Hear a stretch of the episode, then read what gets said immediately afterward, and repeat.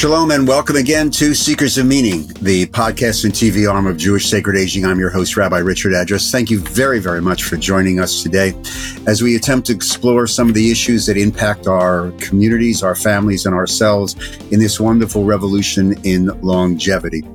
We invite your comments and uh, suggestions to me, Rabbi Address at jewishsacredaging.com. You can go to the website, jewishsacredaging.com and um, check us out on as well as the Facebook page. Uh, and again, we welcome your comments, suggestions, and concerns. One of the issues that all of us in some way, shape, or form are going to be dealing with, are dealing with, or will deal with, uh, has to do with our involvement or entrance into the healthcare system.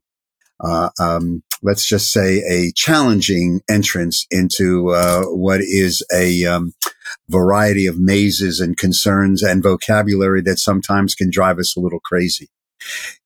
To help us negotiate that and to also really raise some very, very challenging issues as to the current state of our healthcare system, it is with great pleasure that we welcome uh, Michael Connelly, the CEO emeritus of Mercy Health and the author of a very, very interesting, challenging, and very, very relevant, uh, recently published book called uh, The Journey's End. The Journey's End, uh, subtitled The Investigation of Death and Dying in Modern America. And it's much more than just uh, a conversation about death and dying. Really, it is a conversation about uh, the American healthcare system. And since uh, our generation and the generation ahead of us uh, is intimately involved in many ways, we thought a perfect opportunity to have this conversation. So, Michael, thank you. Thank you for joining us. Hope you're feeling well. How you doing? I'm doing just wonderful and excited to be here. Thank you very much. Again, uh, congratulations on this book. It's um, it's a it's. I, am going to be it, for people who may be interested in this. Uh, it it is an intense book. It's not an easy, light read. Um, available on Michael uh, Amazon as well as bookstore. Is that correct? what motivated you to write this? I mean, I know you come from a career involved with healthcare issues. Uh, you're still involved with some of it. What was the motivating factor? What was the what was the thing that pushed you to say, I ha- I have to put some of this on paper? So um, I spent my entire career trying to fix healthcare. Uh, at least, you know, whatever I could contribute to uh, try innovations, implement new ways of doing things. And I have to say, uh, by the time I retired, I was uh, feeling it was much worse than it was when I started, and wow. that um, that it just seemed beyond repair. And so I started looking at the reasons why. And initially, some of my focus was on economics and ethics. So I was trying to look at those two elements very intensively. And I discovered that how we care for the elderly is a microcosm for what's wrong with healthcare. And, and that becomes uh, basically, I had a five year journey of research uh, and writing for this book. And, uh, and so I think the secret to not only improving care for the elderly, but also for reforming healthcare is in the recommendations I make. The other thing that frustrated me is that there are so many books written on end of life care. You know, the most famous being Dr. Atul Gawande's uh, Being Mortal. Right. Yet none of them, while they do a wonderful job describing the problem, none of them really look at what caused the problem or what solutions there might be to the problem. And so my focus in the book was to diagnose what the real cause of the problems were. And then secondarily to offer recommendations that could be implemented that would uh, address those concerns. And you do that uh, at the end of the book. I think it's on page 209 is an appendix that really just basically says, okay, here are some implementable, correct uh, solutions, uh, possibilities. That is correct. I mean, the details of those are described throughout the book, but then they're summarized at the end right, with right. definitive recommendations. You you write in the, in this book, quote, uh, the more sophisticated our society becomes, the more we resist death. The more sophisticated our society becomes, the more we resist death. Walk me through what you're talking about. So um, I, I, think that uh, it, you could take it right back to the Enlightenment. And it, it, it is that we feel we control, we increasingly assume we control our lives. And we, uh, we think there's a fix to every health problem. And uh, we expect that you will offer us a fix to every health problem. And then I think the Kool Aid was bought by the health system. They think they can fix every health problem. And um, so, what I'm thinking about is that we have a lot less success in treating the elderly than any of us think. And what that has resulted in is a tremendous overtreatment of the elderly. And so I've gone into why. Why does that happen? Well, the number one reason is all of us are afraid of dying. I mean, I'm afraid of dying. Everyone is afraid of dying. But you add to that fear the idea that we can uh, somehow stop that from happening. It's a bad combination. because it's an illusion. It isn't true that you're going to stop yourself from dying. Um, I often refer to a lot of end of life treatment um, as uh, people uh, almost think like they're going to buy lotto tickets and they think they're going to win. I mean, it has about that high a probability uh, for a lot of, of things that we do. Th- then it combines with that fear of death to the fact that um, nobody wants to talk about it. And therefore, nobody knows what anybody really wants. Um, so I, I, noticed one of the things that uh, you've done, Rabbi, is uh, something at Cedar Sinai with advanced directives. Um, and it's a very good piece on helping you have a conversation about what you want. Um, and, and so most people just don't want to have that conversation.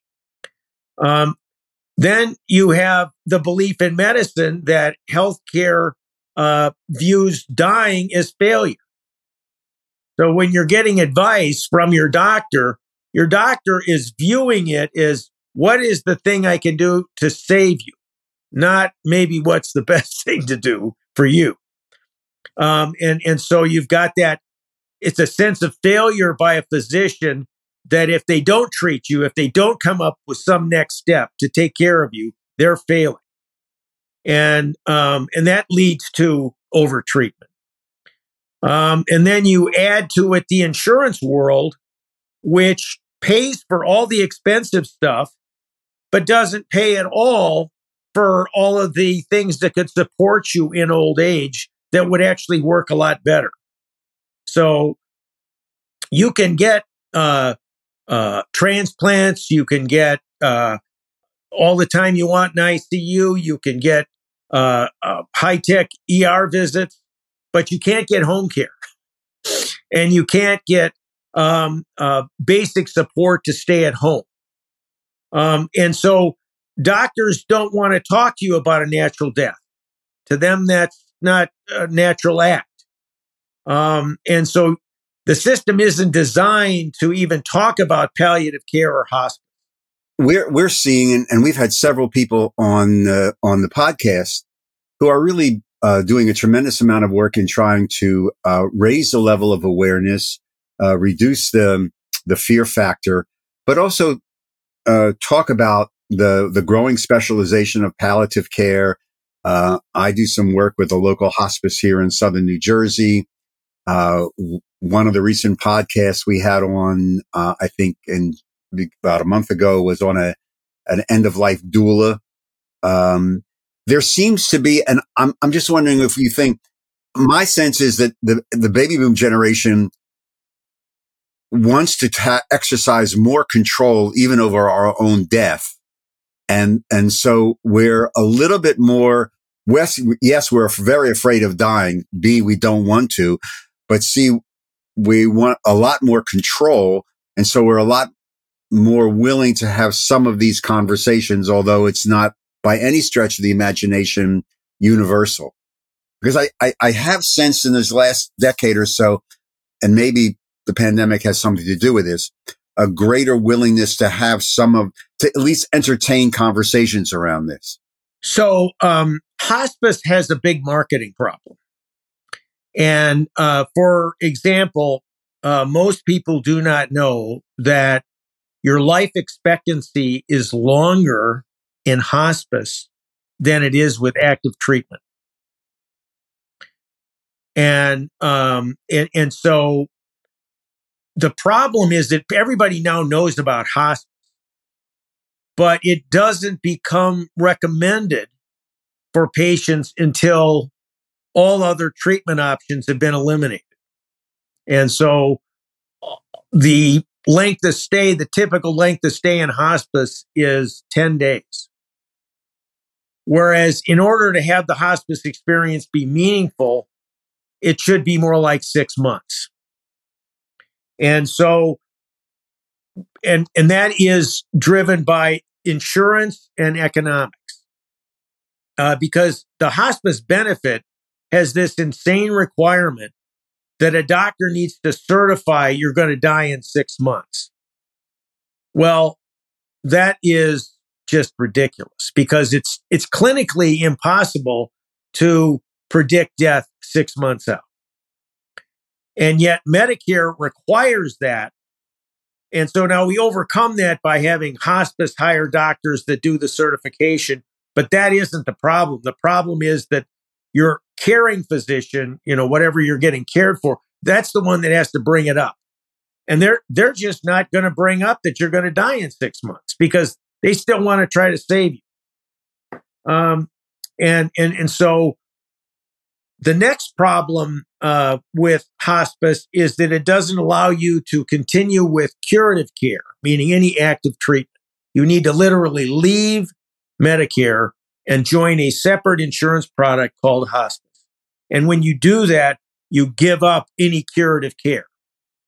Well, that's another reason doctors don't like to recommend it and why patients are more reticent to join until the very, very end. However, there is plenty of evidence to show that if you allowed a patient to have both curative care, in other words, continue with Medicare and beyond the hospice benefit, they actually quickly migrate to the hospice benefit and stop seeking curative care because they see it works much better for them. And, and as a result, uh, patients have the mental security of having the care, but they end up not using it because they don't really need it or want it at that point, but they still want the right to do it. So that's the problem with hospice. Now, palliative care has even bigger problems and that is that palliative care um, doesn't get referrals. In other words, doctors don't call in palliative care. I'll give you um, a great example. Nephrologist. Uh, so let's say a patient goes into kidney failure. The first thing that's going to happen is they're going to call a nephrologist. Well, and they're going to recommend that you go on dialysis. Well, and I'm specifically referring to elderly patients at this point. Um, but aver- actually, for all patients, the average time on uh, dialysis is one year. So what you're really doing is postponing your death. And a lot of these dialysis treatments are in ICU or whatever. Um, but they should have a palliative care consult before the nephrologist. And, and, and so then the patient more objectively looks at, do I really want to go on dialysis? And they can really more clearly articulate their goals and the family can understand. So palliative care finally is not reimbursed by the system. Um, we have a massive short, there is no outpatient palliative care. And actually, palliative care should be uh, part of uh, outpatient care significantly. We should have those conversations, ideally, even filling out your advance directive with a palliative care doctor or a nurse palliative care person, uh, rather than going to a lawyer's office. So those are all barriers. And, and the result is that while hospice is being used more, it's not being used well.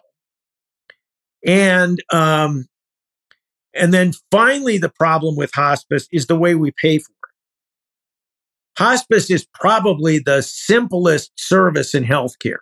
There is not a lot of complexity with the care. And we've decided to pay it through our coding system. Our coding system is the number one problem in healthcare. It's way too complicated. And it does two things. One, it distracts caregivers from caring for you because they have to spend all their time meeting the coding rules. And, and secondly, it is so complicated that um, it invites fraud. And so that's why the for profit sector has taken over hospice because they know how to make money off it by manipulating the coding system. Michael, and again, we're talking to uh, Michael Connelly, CEO emeritus of Mercy Health, the author of The Journey's End, uh, subtitled The Investigation of Death and Dying in Modern America. Um, Michael, you alluded to a little bit before um, this issue of control. And um, is this a particular American phenomenon? This where patient autonomy and uh, personal autonomy seems to be like ingrained into the American DNA. How much of this uh, um, gets in the way of really human treatment? Um, I want this. I want that. I want that as opposed to saying, you know, this is, this is what's happening. So it, it is a problem, but I think the bigger problem is that you don't know what you're getting. And so you might ask for it, but you don't understand what it is. And uh, there's a, a lot of research that has shown that um, when a patient is informed about what a lot of their treatments are, they choose not to have them. So there's a Dr. Uh, Angelo uh, at Harvard that has an institute that's devoted itself specifically to this issue. And um, he's done research that shows that if you just ask a patient whether they want treatment uh, for whatever the crisis is, um, 90% of the time they say, yes, I want to get you know, the curative treatment, even though it might have limited possibility.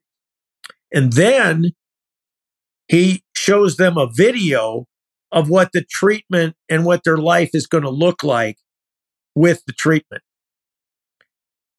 They flip 100% the other direction and they go to only 10% want to continue with the treatment, 90% do not. And so that caused him to develop videos on all different end of life care uh, situations. That if, if this could be on the internet, it, it would be a wonderful thing to educate people about making informed, you know, do I want to go on dialysis? Do, do I want to go on a, a, a lung machine?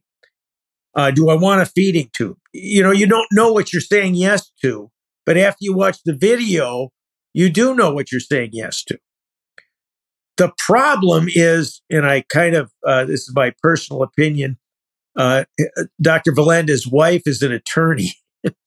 and, and he's convinced, I think, by her that he would be liable if he gave these videos out to the public. And so the only way he distributes the video is to a doctor's office. And he goes around the country trying to get doctors' offices to have these videos. Well, it's a total bust because no doctors are interested in having videos to say you shouldn't get treatment.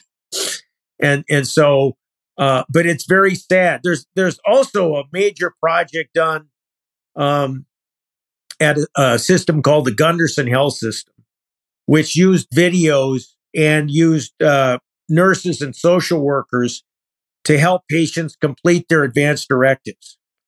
Right. It's out of Minnesota. Uh, it's out it? of Wisconsin. It's uh, uh, Eau Claire, Wisconsin. and um, they got 95% of the population in that health system to use advanced directives. And um, everybody was very happy with the care. Um, and um, the economics didn't work for anybody else because they happen to have a health plan that helped fund the use of the people to do all that work. Right, right. It's a c- closed system. And the other healthcare doesn't have it. So it, it doesn't get spread across America because they aren't in closed systems.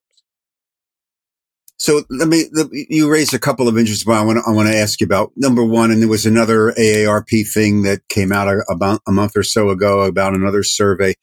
Talk to me a little bit about the inequality of access to healthcare vis-a-vis socioeconomic uh, conditions, locations, racism. That's a reality still, is it? Well, it is a reality, correct? Yes. And how in the how in God's name do you begin to overcome that in the right now in the way we're structured? So um, again, it's an education issue, um, and people don't understand what they're uh, wanting, um, and so it's uh, particularly uh, uh, significant in the Hispanic and Black population. The Black population, because of the sort of the history of the Tuskegee research, uh, the last thing they want is some white person telling them they don't need health care. you know, more treatment isn't a good thing. They're absolutely going to believe that more care is better care. And, and, and so they're, they're coping with that sort of historical uh, concern about their care. Um, and, and so they are much lower users, for example, of hospice than any other race. Um, the other is the healthcare system isn't designed to recommend this care. And so the only way it does get used is by more knowledgeable people that are familiar with it and ask for it. And so that's another reason uh, for that's one of the reasons I wrote the book. It's an opportunity to educate everyone. Uh, right now, if you want to die at home, you got to do a lot of things to make that happen on your own because the health system will not let you die at home. You'll be going in the ER and then you're going to go from the ER to the ICU and then you're going to die in ICU. You, you have to know how to stop that from happening. And um, that's some of the thing I talk about in the book. Yeah, uh, you, you, you allude to something else I want to ask you too. Uh, it's the middle of June. Uh, there was a, um, a rather interesting and somewhat disturbing article in the New York Times Sunday magazine, uh, exactly on some of the issues that you're talking about in the book. And, um, the article really put a spotlight on the corp, I guess if I can use the term, the corporatization of American delivery of, of healthcare in the United States of America, where quote, it prioritizes profits over patient care. It prioritizes profits over patient care. Um, how true is that? Well, I think it uh, has a misdiagnosis. And it really is the codization, if there is such a word, of healthcare. What does that mean? What What well, does that right mean? Right now, code- you can't get paid for anything in healthcare without it being coded. And the coding system um, is unable to appreciate what's referred to as cognitive care or non procedural care. In other words, a conversation.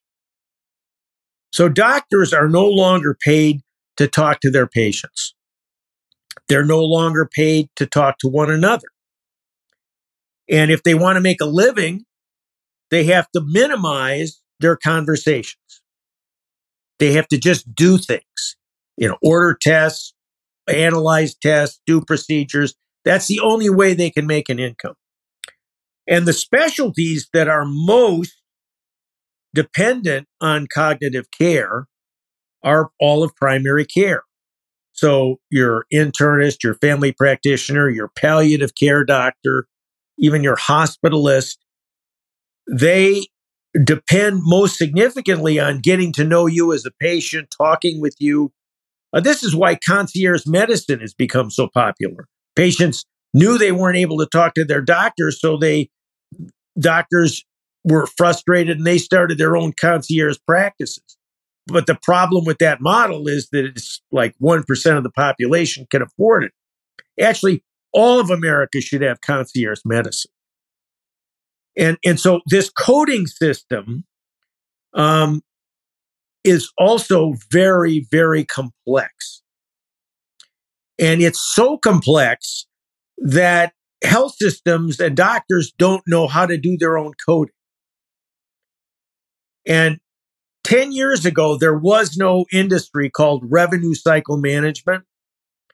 Now there's a whole industry that comes into your practice or your hospital and does your billing because they know how to do the coding. How big is that? Last year, US healthcare spent $140 billion on revenue cycle services. As a point of reference, the entire US auto industry is 100 billion. And that doesn't count all the money they're spending on their own building systems. So, and then the last point with that is that complexity uh, encourages fraud. And so it's easy to manipulate. You can say, oh, I didn't know that, or it was too complicated. And so it's better to manipulate it and then defend yourself. And that's where the profit thing comes in. People take advantage of that. Um, and, and, so, um, basically the way we pay for healthcare is the problem. And that encourages, uh, you know, it isn't like these people don't want to care for you. It's like they want to care for you, but the payment system won't let them. And so, and that's why they're depressed. Right now, doctors spend 47% of their time coding and administrative work and 29% of their time seeing patients. That's why they're depressed. That's why they're leaving. Right. Same thing with nurses. Right. And, and so it is, but nobody knows that the cause of this problem is coding. And, and, and then coding is the one that, you know, uh, makes it easy to manipulate the system for profit. So is the single payer system the the great panacea that people talk no, about? No, because you it know, does. I mean, you know, Medicare uses coding. Medicare helped invent coding. So if you don't fix ah. coding, you won't fix anything. It it is um, it is the way we pay for it, and so Medicare is the as bad as anybody with coding. So in in and as we wrap to wrap up because we're going to run out of time, what th- you you've outlined this and, and here and in the book this complexity. So, what advice do you give us? How do we get out of this mess, Michael? Well, um, I, I think that the uh, first is that you need to take more control of your own health care. And um, you need to uh, educate yourself about what you want in end of life. And it, it, it's not that hard to self teach yourself a number of these things. Um, you know, second is it's important who your doctors in hospital and your hospice are. You need to get right. people you trust and people that will talk to you, um, and um, that are interested in in your preferences of care. Um, and, and so uh, and you need to be assertive about that. You need to bring up your advanced directives in, you know, for the last, you know, when you've hit that point where you think, all right, I got five or 10 years left, you need to be bringing that stuff up whenever you're meeting with your doctor.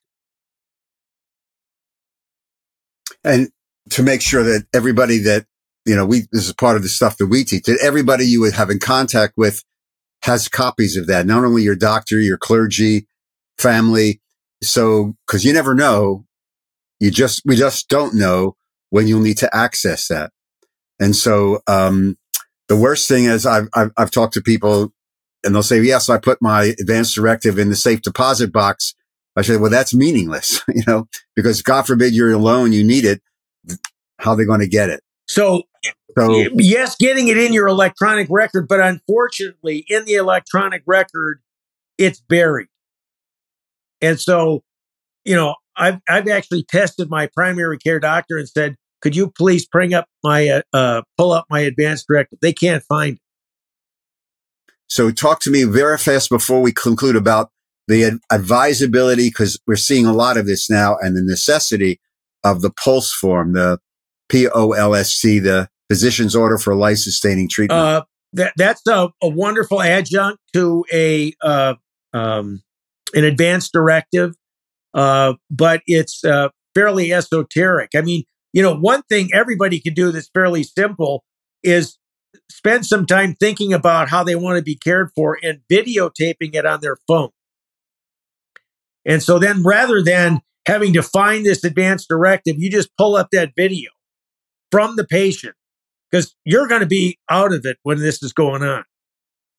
And and and so, but if your if your caregiver has it, they can say, "Look, no, they don't want any of this stuff. Here's the video to prove it." So, Michael Connelly, uh, the author of The Journey's End, uh, an investigation of death and dying in modern America. Thank you very, very much. Good luck with the book. Well, thank you. Uh, thank you very much for joining us today on today's edition of Seekers of Meaning. And um, uh, lots to think about, lots to contemplate, lots of work for us to take care of, Michael. So thank you. Well, it, you'll have a happier end of life if you pay attention.